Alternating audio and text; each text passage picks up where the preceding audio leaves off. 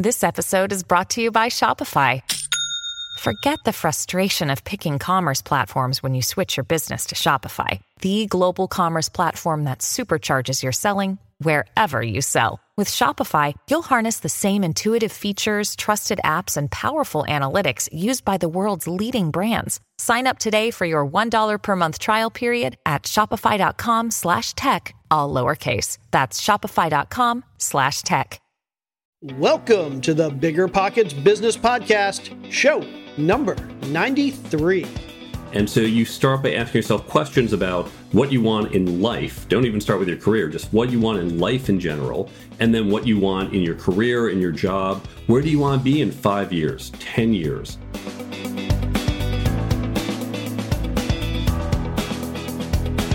Welcome to a real world MBA from the School of Hard Knocks, where entrepreneurs reveal what it really takes to make it.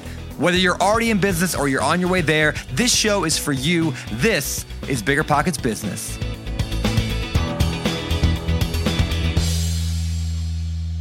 How's it going, everybody? I am Jay Scott.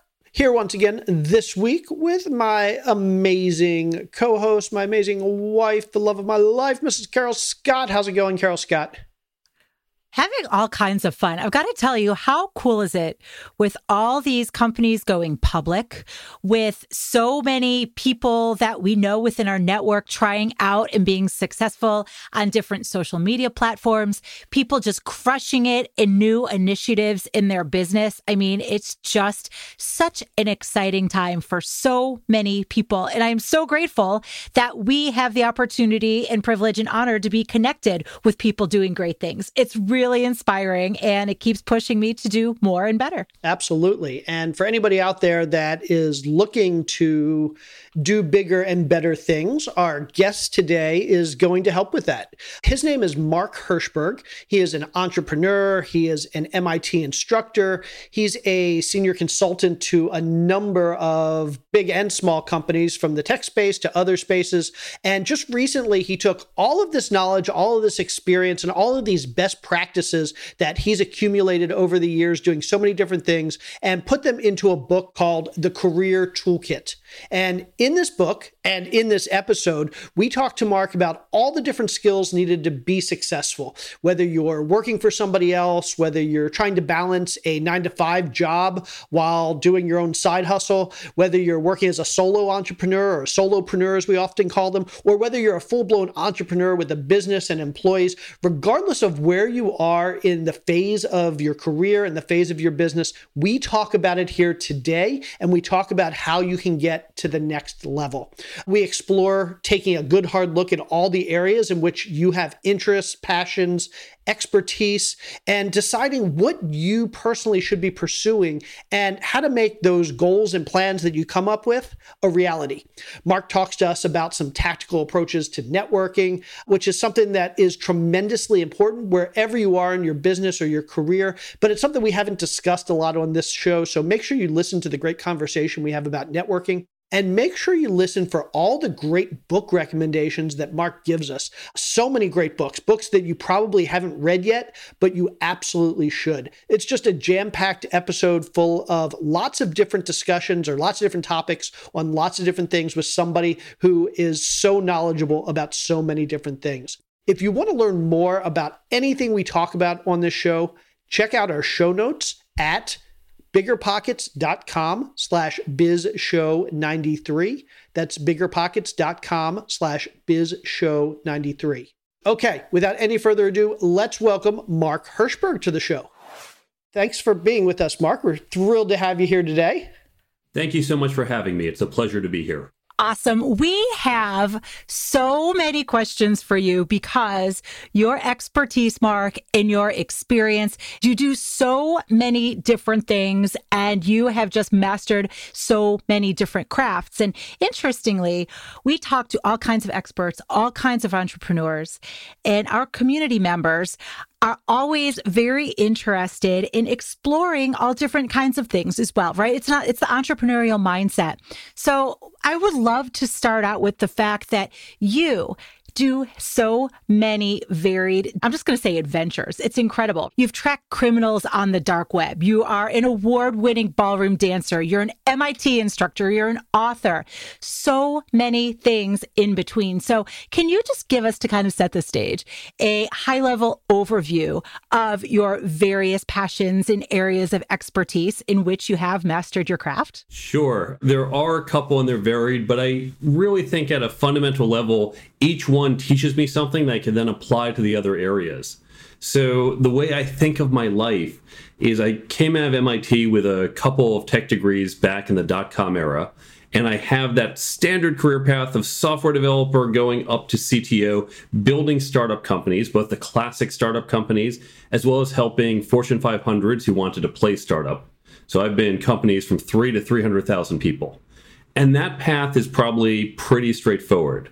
Now, I was a competitive ballroom dancer throughout my 20s and used to travel the country, even went internationally a couple times, went to national championships for seven years. So that was a side passion of mine. That was just a great hobby. And I'm the type of person who, when I do something, I tend to really do it. It wasn't just take a few classes, it's let's compete and let's get to the top. Then I had kind of an epiphany about 20 years ago.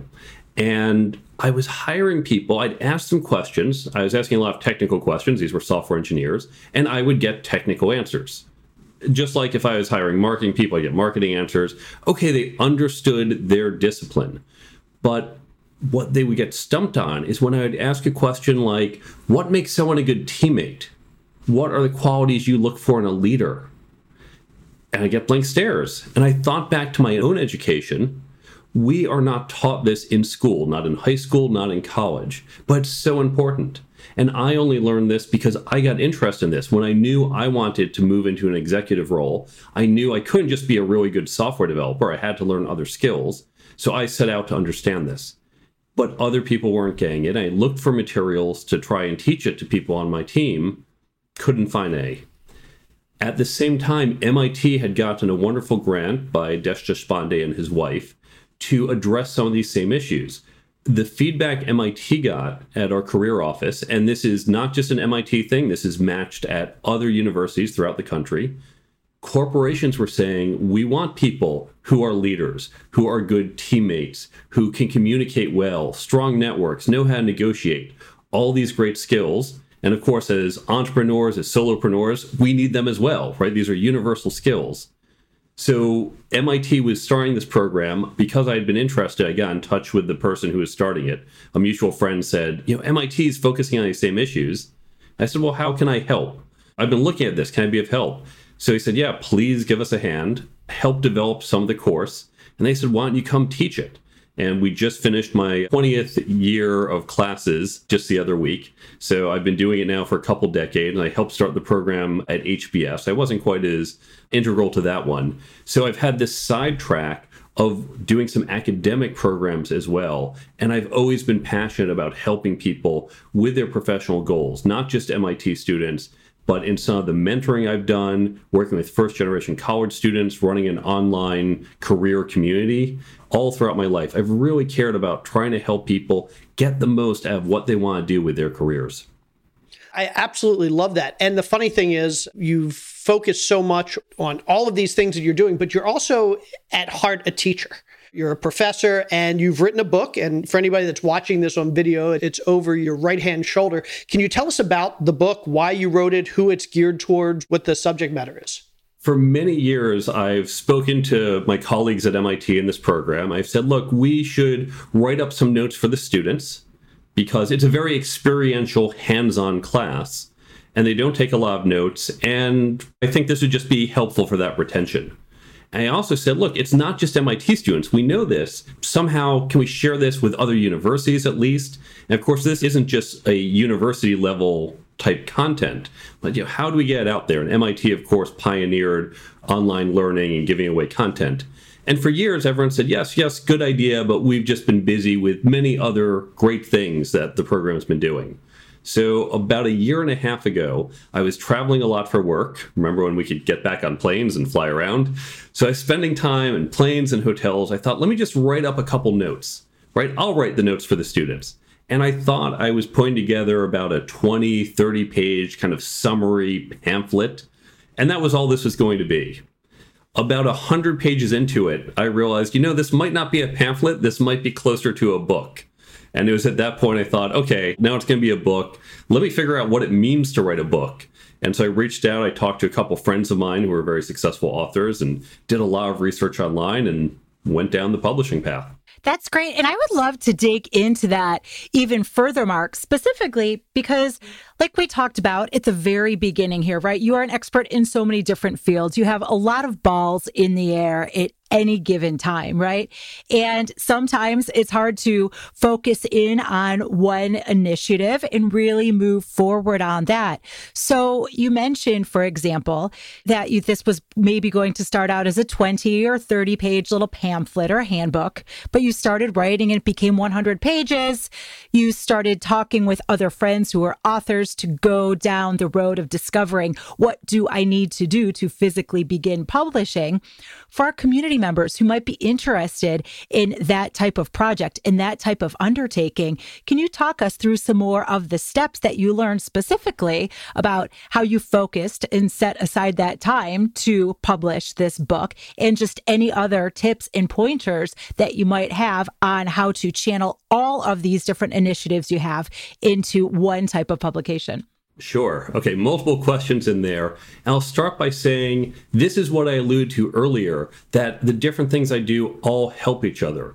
If you are ever going to write a book, one of the most important things to understand is writing is one small piece. I see so many authors who say, I've got this great story. I'm sure it's wonderful. They're probably even better writers than I am. And they put together this great story or this great nonfiction book but then you've got the mechanics of publishing it, perhaps on your own or perhaps through a publisher. And then you have to market it. And marketing is a massive amount of effort. Marketing, many writers will tell you it's more effort than actually writing. And because of my background doing all these startup companies, I've spent a lot of time doing marketing, both for the startup companies, even though a CTO doesn't normally do that, but a small company, you kind of do a little bit of everything. I've also been a CTO at marketing companies, so I understand how to market, and all that knowledge and experience paid off as I came on board to do my book. I also briefly was a turnaround CEO of a digital media company. That came back to help me when I built the app that we'll probably get to a, a little later in this conversation. To your other question, so I went out, I first spoke with Dorie Clark, who's a very successful author, and we had dinner, and she gave me some advice on look, it's not just the writing, and pointed me to a couple articles and things I needed to think about. I also spoke with Jill Schiffelbein, Olivia Fox Cabane, also fantastic authors and good friends of mine. And that pointed me in the right direction. I spent, I don't know how many hours reading every article I could find on the different aspects of publishing, ranging from how to find an agent to thinking about trim size. I didn't even know what trim size was. That's the size of your book and there are standard trim sizes. How do you pick the right font for your book? And I didn't want to trust that the people who were supposed to do it were going to do it correctly. I wanted to make sure I was at least competent enough to understand were we going off the rails. Some of the people who were doing pieces of it, they're certainly better experts than I am. Some, it was a good thing I was paying attention. So I looked at every aspect. And for anyone who wants to be an author, if you go to cognoscomedia.com and go to the resources page, that's where I listed about 200 or so of the best articles I read, the most helpful. They're all organized by topic, and I put that out there for other friends of mine and authors who are thinking of going down this path. Here's the most helpful stuff I found.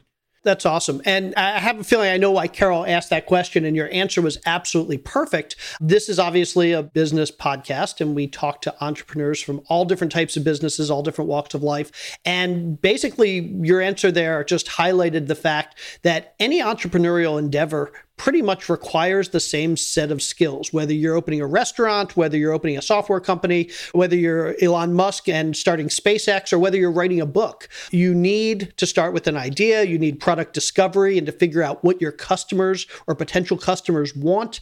You need to then create a great product and then you need to be able to market and sell and support that product. And you have to fulfill that product. And with fulfillment, there's supply chain and there's inventory management and there's accounting and there's all of these things. And we sort of think, okay, well, writing a book's different. It's not really the same as starting a business, but to a large degree, any entrepreneurial undertaking that we're going to do is very similar and all have the same components, even when it's something seemingly as simple as writing a book, right? Absolutely. I began by writing a business plan, right? Because every startup I've done, okay, let's start with the business plan. I don't think most authors do that. And for any authors who may one day hear this, who aren't probably your standard listeners and the entrepreneurs, learn some of these skills, understand basic accounting, understand how to write a business plan, because this is how it begins. And if I was doing a restaurant, I would do the same approach. I'd read different articles and maybe a financial model works out differently, but it's the exact same steps. You're absolutely spot on. Awesome. Also, in addition to the book and the teaching and all the other things, you mentioned you've started a couple companies and you've been a turnaround CEO. And I'd love for you to tell our audience what that means. But can you talk to us a little bit about your experience starting companies, the types of companies you've started, and your role in those companies? It's ranged in many ways. And now some are the classic startup. And I've literally been in the living room with a couple people and we don't yet have money and we go out and raise it. I've also done the startups within a big corporation. So money wasn't necessarily the challenge, but the work I did at Sears, for example, I was brought in by an SVP there and he had a PowerPoint deck and three people who had worked with him at his prior company. That was the starting team, right? So it was really kind of ground up. Earlier in my career, I was going in earlier at seed stage, at the you know, we don't yet have money stage. Now I tend to go in a little later if I'm not at the very beginning founding. I'll typically go in later A or B stage. For me, the excitement is growing the business. It's that what you need to do to get your first customer is different than what you're doing when you're at customer 10. That's different than customer 100, customer 1000. You have to constantly alter your business. And this is where I see a lot of businesses fail because that first customer is kind of all hands on deck and everyone's scrambling and whatever it takes and you're trying to just figure out how to make this happen. And that can be fun and exciting. But you do that for customer one, two, three. And then when you start having it happen regularly, you have to make that more efficient. You have to change your process. And fortunately, so many companies, they've had success, right? That's how they got to whatever stage they're at. They've had that success. So I think we keep doing it. But what got you here isn't going to get you there. I think that's the title of someone's book but that's absolutely what we see in startups. So I like going in. I typically run a combination of technology, product, data science. I'm usually the de facto HR person because we don't have one, and I'm doing most of the hiring and team building and corporate culture. I've wound up running a bunch of marketing, sometimes customer success, because again, early stage companies, you don't have this fleshed out.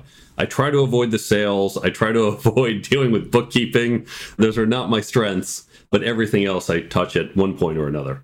That's awesome. I really want to dig into one point that you were highlighting there, which is super important. You said what you do to get to customer number one is different than what you do to get to customer number 20 and 50, 100, 10,000, and 1 million. For entrepreneurs that are starting their business, I know there's a, often a struggle between getting a product out and getting a product perfect. And oftentimes we think, okay, I'm not going to even go after customer one until I'm ready to go after customer 10,000 or 100,000. What's your advice to entrepreneurs who are starting up, who are in that phase where they're trying to decide what is good enough when it comes to releasing a product? The trend that has, I think, become commonplace and is very correct is that MVP, the minimum viable product. And it's about getting it out there and saying this is sufficient, someone can use it.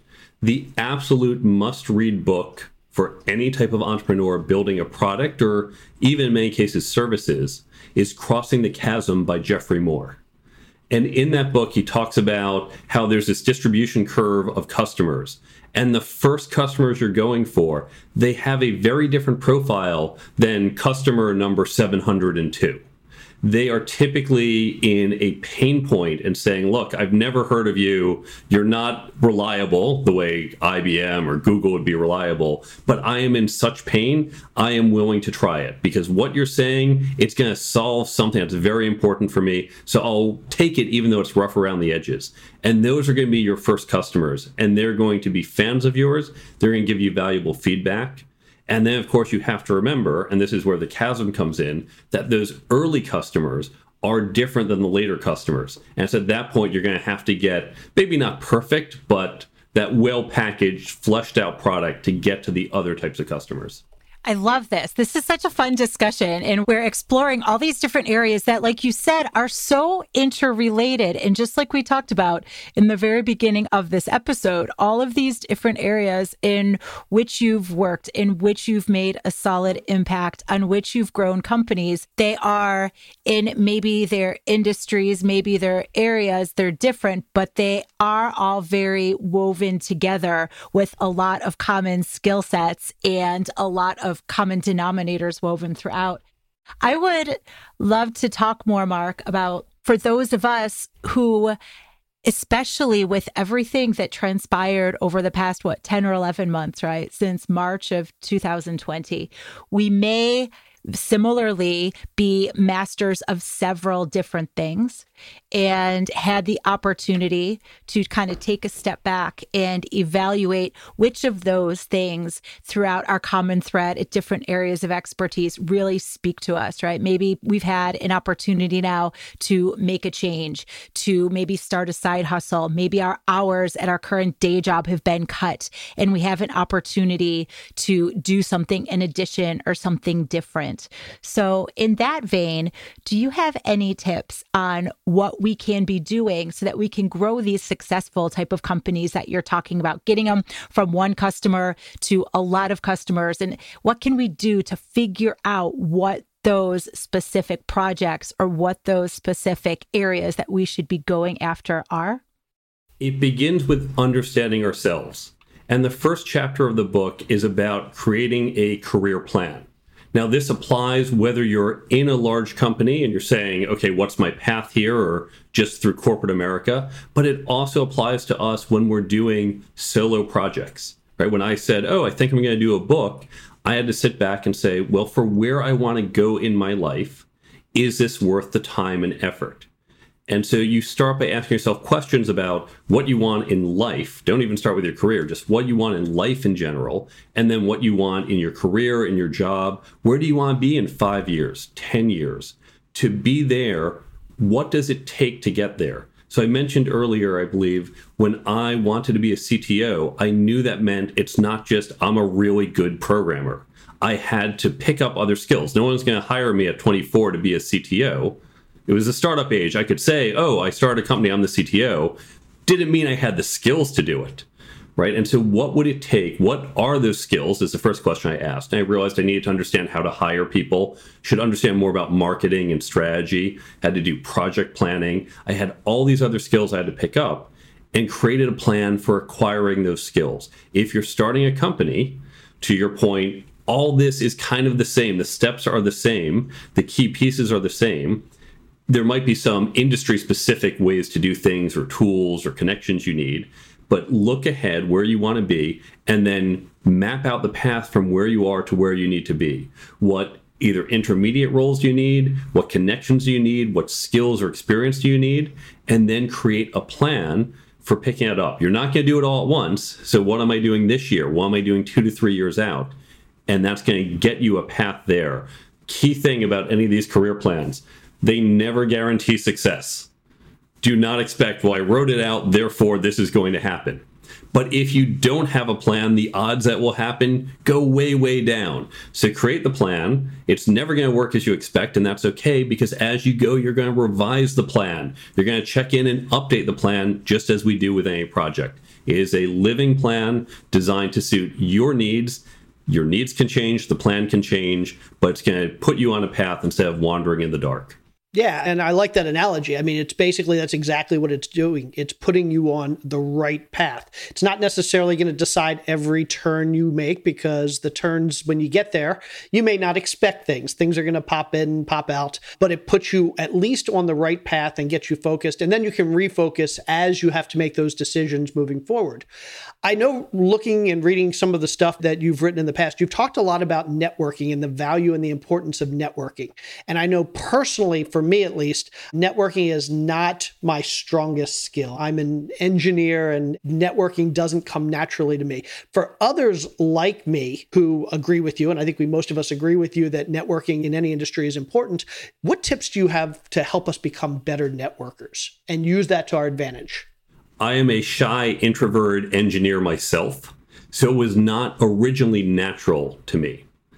There's a number of things we can do. I'm going to start by mentioning for those who are shy and may not feel as comfortable around people, I mentioned Olivia Fox Cabane, and she has a wonderful book called The Charisma Myth that actually teaches you how to be charismatic. You can learn charisma just like you can learn golf or accounting or any other skill. There are actual mechanical things you can learn to do that will make you more charismatic.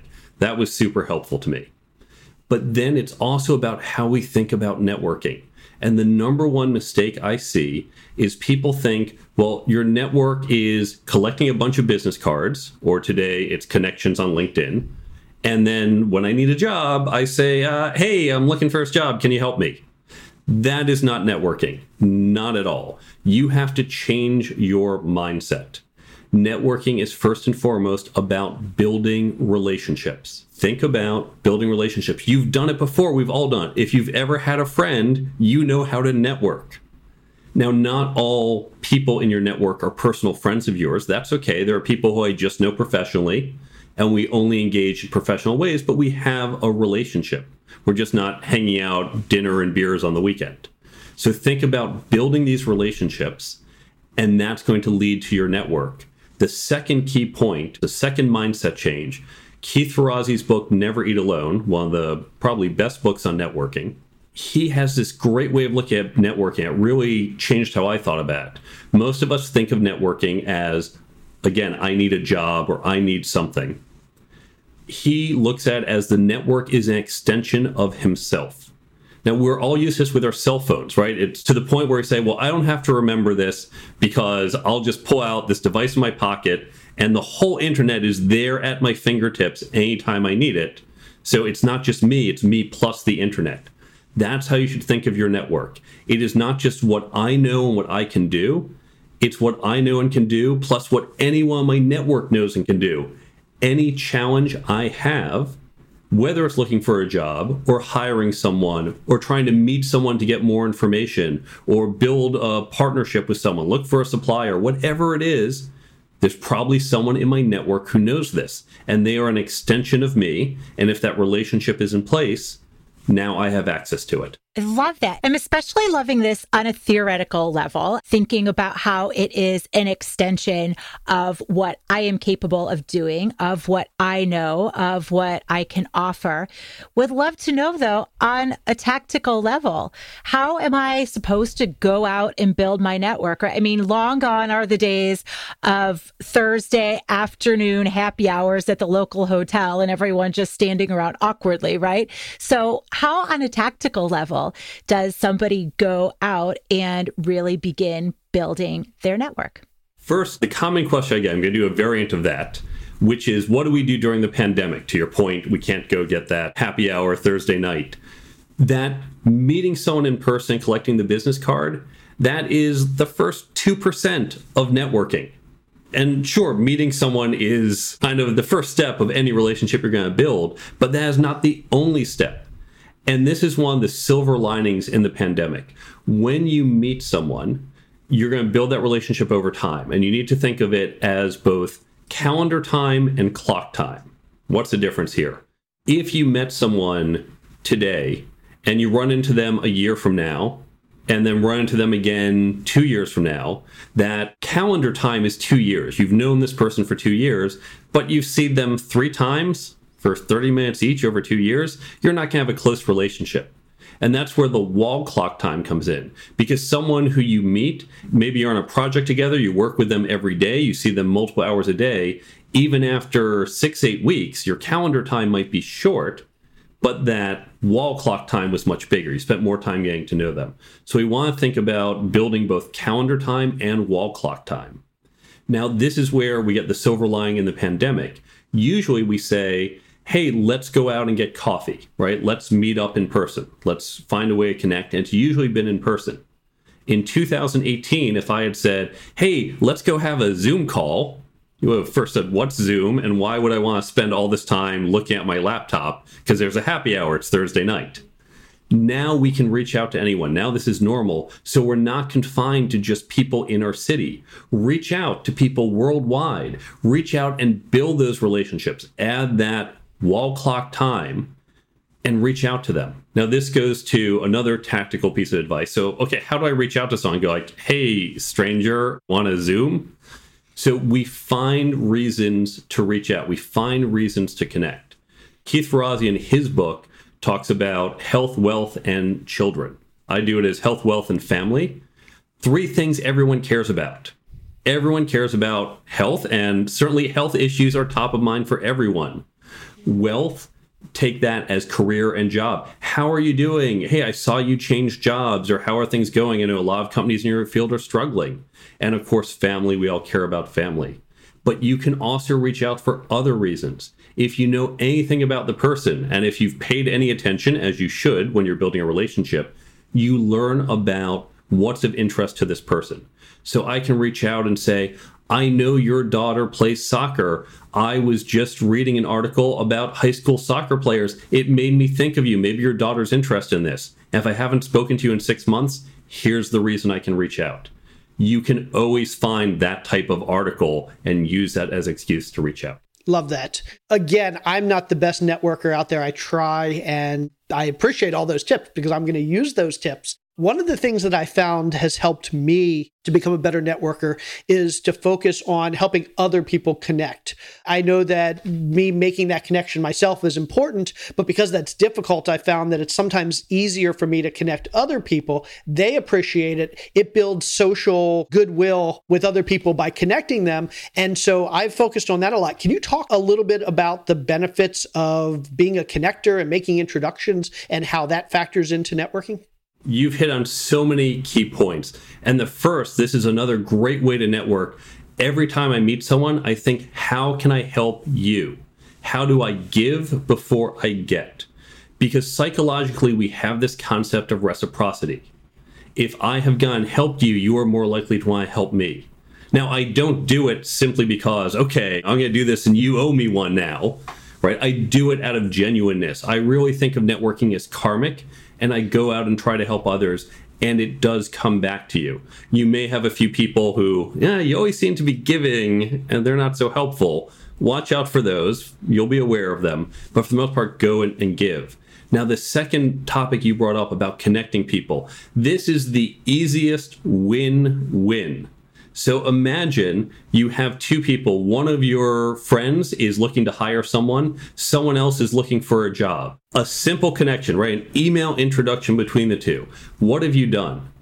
It took you five minutes to write that email. You just got someone a job. Now, obviously, it wasn't totally you. They had to interview and, and really present themselves well, but they know you opened the door. You just did them a huge favor. And if you've ever hired someone, you know what a pain it is to hire. That's a lot of time and effort. You did that person a huge favor. You just did two favors, doubled your impact with just a couple minutes of an introduction. And we use the example of jobs, but this could be connecting people to suppliers. This could be, of course, in our personal lives, right? You set two people up, they get married for the rest of their lives. They have you to thank for it. It could just be, hey, you know, I'm thinking of writing a book and would really love to talk to someone. A friend of mine who wrote a book put me in touch with his agent. At that point, I didn't need an agent, but he just said, why don't you guys have coffee? And that was helpful. And he had some other introductions for me. So introducing people to each other will simply connect them and give you the goodwill for it. Yeah, and you're also doing them another favor is that you're expanding their network so that they can then make introductions to other people and vice versa. They can then make introductions to you. So it's really it's, it's a big web of interconnectivity. There you go. It's there a web. you have it. You literally get network effects. There you go. You literally get network effects. Carol and I spent many years at eBay. We understand the concept of network effects, and there you go. Now it's in the real world of actual networking. Yeah, back in the before times when we could actually see each other, I used to host a lot of events. I used to have a party at my house roughly every other month. And what this did is it brought together people from different parts of my life and helped them get to know each other. There are a few children who came out of that, but there were also some business dealings and partnerships that came out of that. And that's an easy way to kind of automate these introductions. I'm not standing in the room introducing every person to everyone else, but people come together and they say, well, if you know Mark and Mark trusts you enough to bring you here, that says something. You're a good person, you're someone worth investing time in. And so bringing people together for an event, this is a great way to build your network. It's to do something where you are providing value and either bring people together or reach out to people. So parties are one, and could be a small dinner party. It could be I used to do large Halloween parties, chocolate fondue parties, and all these different themes. Another good way to do it is to create an event. Just you start an event a podcast is a great way to do it. I've talked to other podcasters who say, I started a podcast. Now I get to reach out to all these interesting people, these authors and CEOs. And I say, Hi, would you like to be on my podcast? You are giving them something. And they say, Oh, well, okay, I could use that visibility. So they go on, and now you get to know them. And so when you create something, you provide value to other people and they'll want to come to you to get that value, and that will help to start to generate that network. Love it. This is great. Before we wrap up this part of our discussion, do you have any other power tips, any other like little quick actionable things that you would like to share that anybody who is new to networking or really wants to hone their skills can start doing immediately? I like business cards. Now, this is probably isn't immediately today because we're not seeing each other. I am still a fan of business cards for two reasons. One, it lets you exit a conversation by pulling out the card. A lot of people don't know I'm stuck, this person's talking on and on. You can use the business card to get out of the conversation. Two, business cards are great just for that serendipity. I've had people who will pick up my card months later, years later, and oh, I'm going to reach out to Mark. Business cards cost nothing, they're like two cents a piece so use business cards. And here's the secret because no one remembers business cards. I have business cards in my wallet. Women put them in your purse. I also have them in every jacket pocket, in every suit, every sports coat. I have them in my outer coats. I have them in my laptop bag. I have them in my suitcase.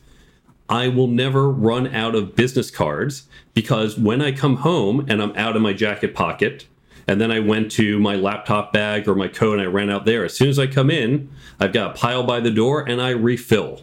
And it's always available. And so I give them out like water. Everyone should have the business card. It doesn't hurt to give them out. That is so great. And that is just one of those simple tips from sitting here thinking, why have we like physically not thought of doing that, right? You order them online or whatever, and you get the big old box. How simple is it? It's just such a no brainer, but I've never thought of it. But just like you said, put them in every single pocket you've got, put them in every purse, every wallet, everyone. Just go in your closet, boom, boom, boom, and then they're there. It's just such a simple yet effective way of making sure they're always on hand. And P.S. Love that you're still a fan of business cards because a lot of the things we're talking about are a lot of the things that in some ways we've gotten away from because of technology. But you are just reiterating that many of the more tried and true traditional ways of working through your career, working through business, and so on are still very effective, very much appreciated, and can help propel people to success. So I think that's just super. Let's transition a little bit to another topic that I know is near and dear to your heart. And so let's say we've built this great network of people. We continue to build relationships. We've maybe gone down another path. So whether maybe at first we're like a solopreneur, right? There are a lot of people in our community who are. So maybe these people need to manage vendors. Maybe they have a couple hires and they need to start managing direct reports for the first time, we'd love to dig a little bit more into your expertise about managing teams effectively. So, even if you're an individual contributor or you're mostly working on your own. So, I'd first of all love to set the stage with how do you, Mark, kind of really define the difference between management on one hand and leadership on the other? And even before we get to that, I'm going to note whether you are in a leadership or management role, or you're a solopreneur who expects to do this, or even if you're an individual contributor who says, I never want to be a leader or a manager, you will be able to benefit from these skills. We all manage people. It's not simply, okay, you report to me and I'm telling you what to do. Every time we go to a coworker, and we need to convince you to kind of work with us or help out, that uses management skills. Leadership is not positional. And so it's not about you're in this title. All of us can lead at times. And corporate America has said, and as I mentioned earlier, these are skills they want to see. So no matter who you are, no matter where you are in these in your career, these skills will apply to you. Now you asked the question of leadership versus management. And this is a subtle topic. There's lots of debate on it. The best succinct description I ever heard was no one ever managed men into battle. And if you think about it, you kind of start to get a sense of it. Really, I distinguish the two between leadership is about convincing people to move towards a changed state. You want to make some type of transformation, something new or some change, and you convince people by influence that we should work together to do this. Management, I think of as a lot more tactical. Management is trying to make things happen. We think of project management, scheduling. Ultimately, the essence of management is making sure the right people have the right conversations at the right time. Yeah, and I, I, think a lot of us want to be leaders but at the end of the day, we find ourselves being managers. We find ourselves focusing on the, we need to get this done, we need to get this done, we have a deadline for that. And then we go and tell our friends that I'm the CEO of my company and I'm the leader and I'm a great leader, and we aren't. So I'd love to talk about some tips that you have for being a better leader, because I think in the dichotomy of the two management versus leadership there's lots of ways to become a better manager. A lot of that is organizational skills and paying attention. Being a great leader some people think you're born with it. Some people think that you either have it or you don't. I assume you don't believe that. So talk to us a little bit about how we can become better leaders. How can we convince people to put their life on the line and run into battle leadership is absolutely a skill you can learn.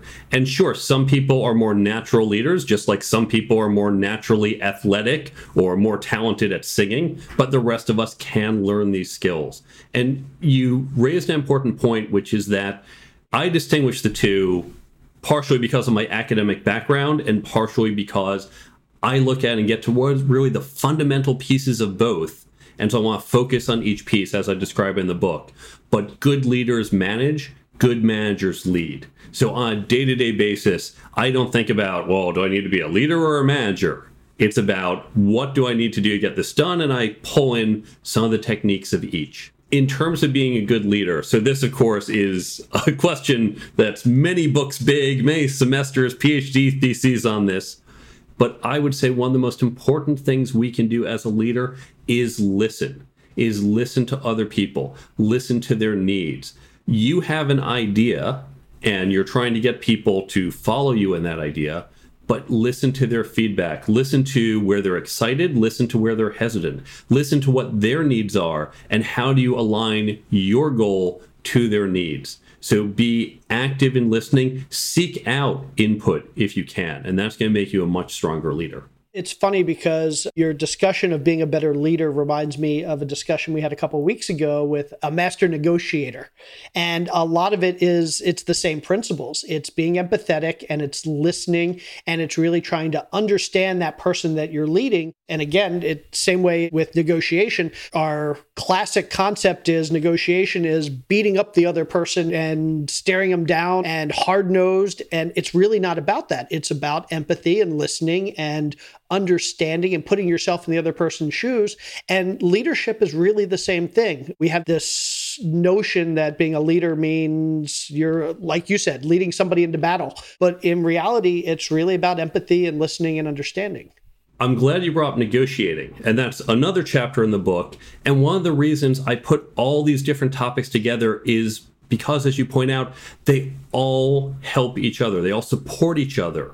And so better leaders know how to negotiate, and better negotiators know how to communicate, and better communicators understand how to manage. So they all support each other. What you said about negotiations, great point. We classically think of negotiations, I'm sitting across the table from you, right? And it's I win and you lose. And that's how it works in a classic zero sum negotiations. But in fact, good negotiators they see each other as a partner. I am not negotiating against you, I am negotiating with you. Because together we are creating an agreement. We are finding an improved situation than if we hadn't done this at all. We are in this together. And a leader should have that same mentality. A leader isn't, this is what we're doing and you all follow me. The leader is, we together are going to build something that we all benefit from. And you have to see it as a group where the other people are in some ways equal to you. You might be higher up by rank, and certainly you're standing at the forefront, but we together all need to be part of this, and it has to work for all of us, or at least most of us, if this is going to happen. This is great. And I'm loving that you're talking about through so much of this that all of these skills can absolutely be learned no matter what your personality is, no matter what your experience is, with some tools, with some resources, with the right people in your network. These are all skills that can be learned for more effective leadership. I wanted to ask more about your app that you mentioned earlier. Does that offer tools for skill building? And what is your app all about that's in conjunction with your book? I would just love to know more about that and how that can help us just become even better in our personal professional lives. Most book apps are simply a PDF of the book that you put on your phone and they're kind of pointless. If you want to do that, you already have Kindle. Just use that one of the things that I've learned from reading books is I'll read these great self help books, business books, nonfiction books. And you think, oh, that's really interesting. That's really useful. But then you forget three, four weeks later because we all have busy lives. And well, that's not really going to help the reader. The book isn't for me to sell books. The book is for you to learn and be more effective. So I was thinking, how can we make this more effective? And we know from teaching one of the most powerful tools is spaced repetition, which is a fancy name for look back at a couple days later, right? We all did this in college. You read it, go back to the book a few days later, look again before the test. Some people do formal flashcards. Now, no one's going to do this. No one's going to make flashcards for a book or want to look through flashcards for a book. So I thought a lot about how to teach. And I mentioned earlier, I was head of a digital media company. And one of the things I learned when I first got into digital publishing and looked at the future, it's that content has to move from our traditional encasement from the classic, well, here's a book and there are words with knowledge in between the covers, or here is a TV show or a movie. It has to move beyond that and be an experience where the user can access the content when and where they want. If you think about the biggest fiction movies, think about Harry Potter, it's not a movie that you watch. It is, but it's also a book. I suppose it was a book first. It's also a movie. It's also a theme park. It's also an online website community, and it's a whole bunch of toys and games, and who knows what my nephews are buying these days. So it is a larger experience. Now, I don't quite have the excitement that you're going to get from Harry Potter, but the content can't just be held between the covers of the book because that's not going to be where you need it. So, taking these two thoughts together, I create an app that's going to help reinforce the knowledge to be there when you need it. At the basic use, when you download the app, and it's completely free, and I don't take any information, I don't look at anything on your phone, it's just information for you. Each day, I'm going to pop up one of the tips from the book. It's as if you took a highlighter through the book and it pops up on the phone. You don't even have to open the app. So you look at, go, oh, right, that was really useful, swipe it away. So it's like a daily affirmation reminding you of these tips, giving you that spaced repetition. You can also open the app if you're about to go into an interview, if you're about to go into a networking event or having a leadership challenge, open the app, go to it's all tagged by the type of content and go to that networking content and say, okay, let me swipe through some of these tips right before I walk into the event to get that refresher. So that's how you can use the app. I was just going to ask was you'd mentioned that your book was a business plan before you embarked on it. I'm just curious was the app a component of the business plan up front or did that opportunity organically present itself later? It was very organic. I was chatting with my neighbor. She's a marketer. And I was just telling her about the book. And she said, Oh, you should build an app. I said, Oh, okay. Yeah. What should the app do? Said, I don't know, but you should build an app. okay, well, that wasn't perhaps the best guidance. On the other hand, it was inspirational. I wouldn't have probably thought about an app until she mentioned it. And I started to think, okay, well, what would an app do? How would this be useful? And I drew upon this goes again to all that prior experience, my experience at this company, my experience teaching. How do I take what I know to generate something that's more value to the end user? Yeah, and it's a mutual benefit to both sides because the end user is obviously getting a ton more value than just the book and just the written content. At the same time, you're building a brand, you're creating something that's more sticky. You have more people talking about I pull out my app and I see it pop up and my friend standing there and saying, "Hey, what was that thing that just popped up on your phone?" "Oh, let me tell you about Mark Herschberg's book and this awesome app that he has." And so basically it allows you to extend your brand past me reading a book and putting it up on my shelf. Absolutely. And what really surprised me, I did not intend to build this app. When I came up with the idea, I thought, okay, someone has done this. So why don't I just go and license that? It didn't exist. I was shocked. So I patented the technology and then built it as a white label app. So my book's on it, but probably later this year or possibly next year, I'm going to roll it out so other authors other instructors, other content providers can do something similar and get their content in the hands of their customers and their community.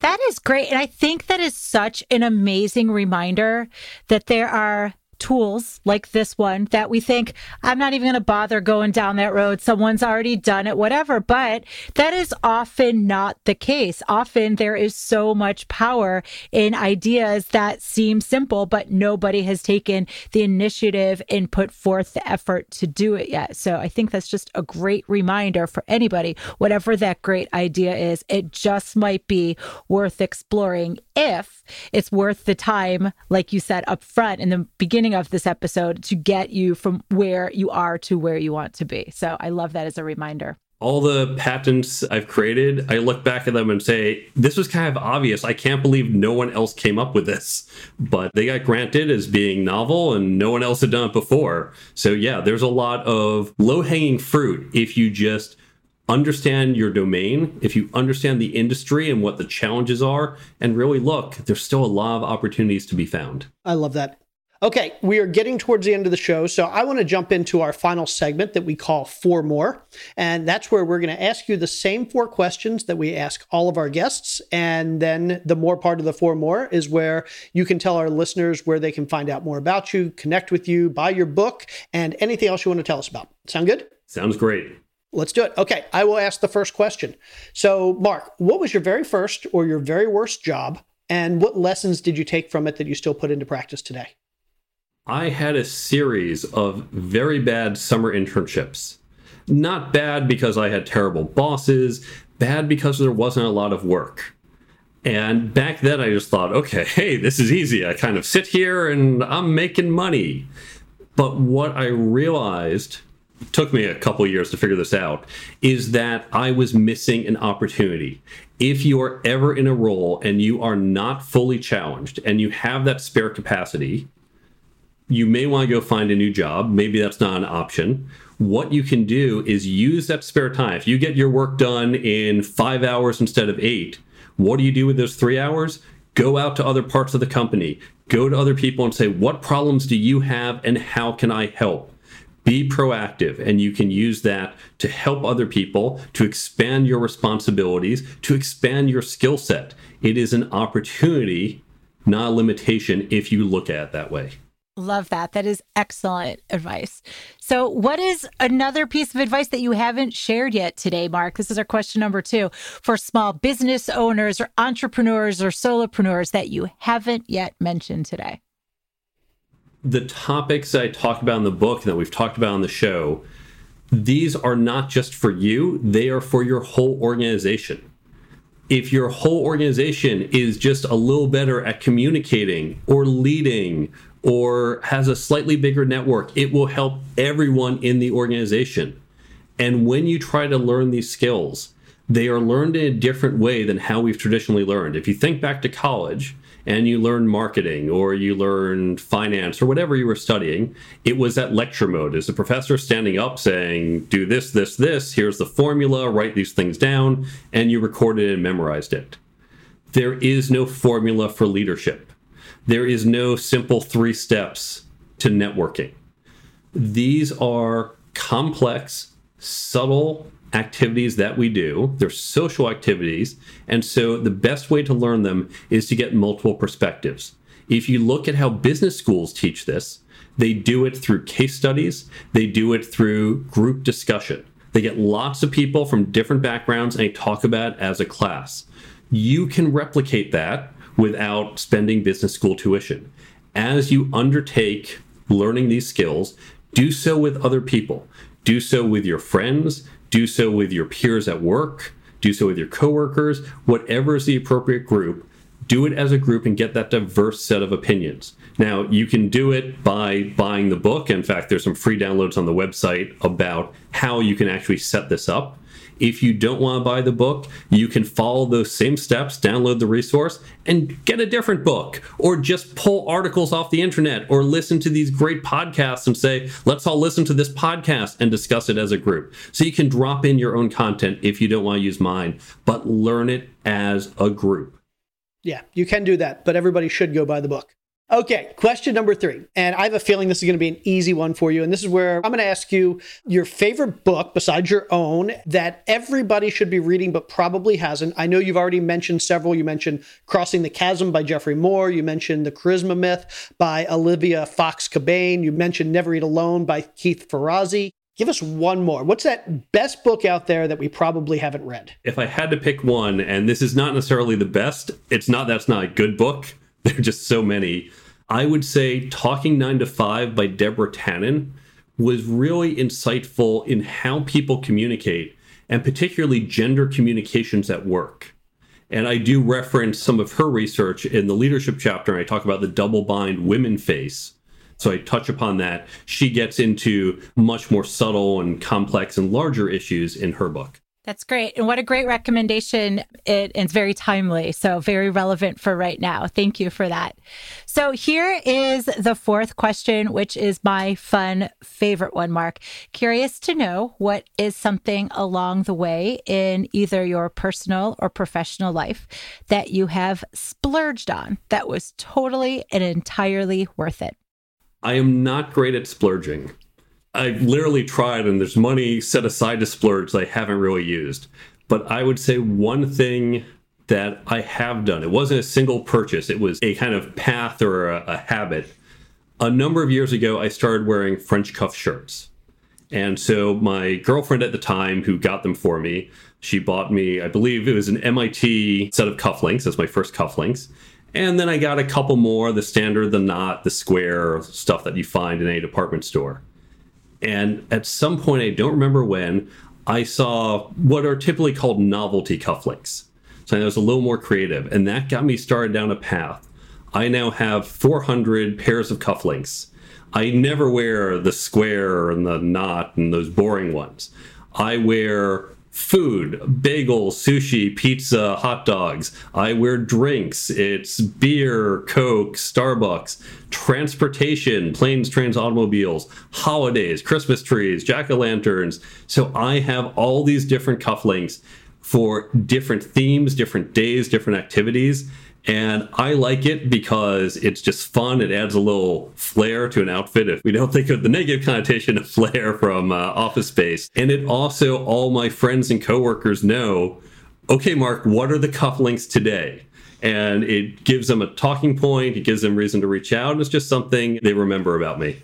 I love that. And I hate to admit this, and probably, Carol, you probably don't even know this about me. So we spent our career in Silicon Valley. So I'm a flip flops kind of guy, but I absolutely love French cuff shirts and I mm-hmm. love cufflinks. And I only wear them when I wear pants and real shoes, which is probably every three years. But every time I do, I absolutely love it. If I weren't a flip flop guy, I would be a cufflink guy. Working in tech, I can show up in t-shirt and jeans. I've just chosen to wear French cuff shirts. It, it's great. It's great. Love it. Okay. That's just part of your brand. Sorry, I had to slip it in there. It just becomes part of your brand, right? That's one of the really fun things about an outlier like that is it's part of the Mark Herschberg brand. Very it cool. Absolutely is now. Awesome. Okay, so that was the four part of the four more, and now let's jump into the more part of the four more, and that's where you tell our listeners where they can find out more about you, where they can connect with you, where they can buy your book, or anything else else you would like to tell us or mention?